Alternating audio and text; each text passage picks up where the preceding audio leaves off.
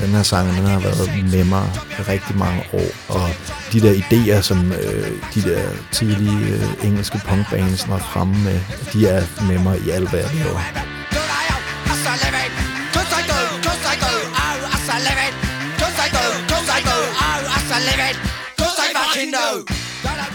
Jeg hedder Adam O. Illemann, og jeg er tegner og forfatter, og jeg har valgt, at vi skal høre Crash's sang Do They Owe Us a Living.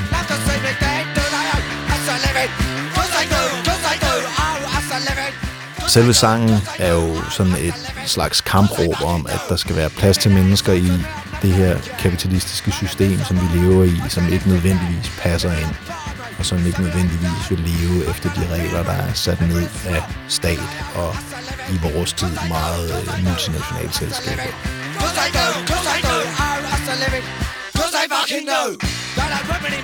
Da jeg hørte den første gang, der var jeg stadig teenager, og alle teenager og mange mennesker går rundt med den her øh, følelse af, at der ikke er plads til en, og den her sang, den vender det, som måske kan blive til angst og fremmedgjorthed til vrede og en slags kampsang over, at der skal være plads til os alle sammen i verden.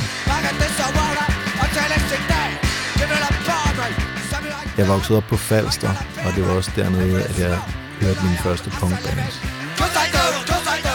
Det var også lige på det tidspunkt, hvor der var nogle punkbands, der begyndte at stikke næsen frem på MTV og sådan nogle steder, men det var meget poleret det hele, og det var, øh, der var noget vrede og noget brutalitet i musikken, men der manglede noget hjerte det er mig, der sidder og siger det nu, mens jeg efterrationaliserer. Men dengang, der ledte jeg efter et eller andet, der var mere råt og mere brutalt end det, der var på MTV.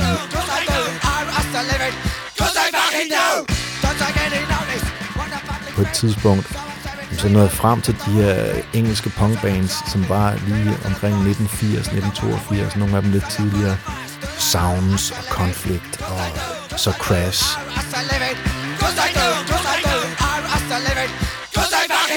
Crash er et punk-kollektiv, som blev startet i 1977 i England. Og hvis Sex Pistols var punkens første ansigt udad til, som jo meget hurtigt blev sådan en kommersiel maskine, så var Crash den samme energi og den samme vrængen af status quo, men der var ikke nogen af dem, der havde lyst til at være rockstjerner. De var meget engageret i sin antikrig bevægelsen. Der var Falklandskrigen, der var i gang dengang, og de lavede alle mulige happenings og lavede alle mulige, altså virkelig fede stunts.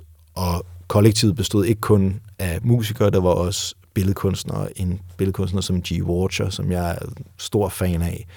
Så det var sådan mange ting. Det var ikke kun musikken, det var også et liv. De boede også i kollektiv sammen i noget, der hed The Dial House. Og deres koncerter var også en kakofoni af billeder og videokollage, og så selvfølgelig bandet. Så det var sådan en total oplevelse.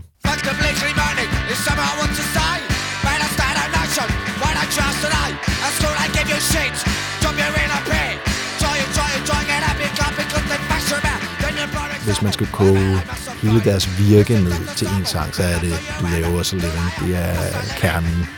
Så det var derfor, jeg valgte den. Jeg kan godt lide den der militaristiske tromme, som deres trommeslager Penny Rimbaud han fyrer af, og så deres vokalist, det er Steve Ignorant, der synger på den her.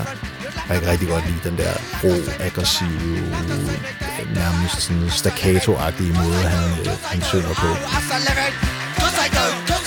Og allervigtigst, der er det jo budskabet om, at øh, ja, du er også living skal der være plads til mig i det her system? Ja, det skal der fandme. Altså, også selvom jeg ikke spiller efter reglerne.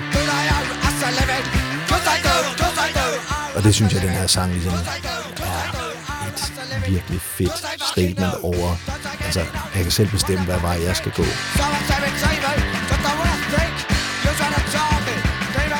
Både crash og punkmusik generelt har helt klart formet mit liv, og er stadig helt essentielt for mig, og den, den måde, jeg ser verden på.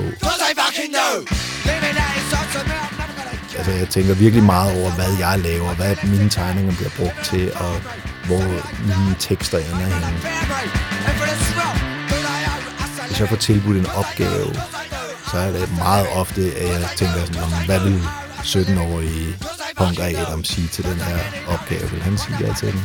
Eller hvordan vil menneskene som fra det Crash-kollektiv, hvad vil de sige til sådan en opgave her?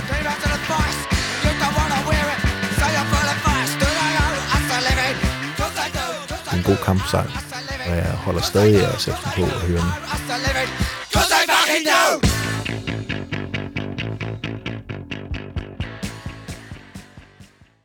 Denne podcast blev produceret af Biblioteket Frederiksberg.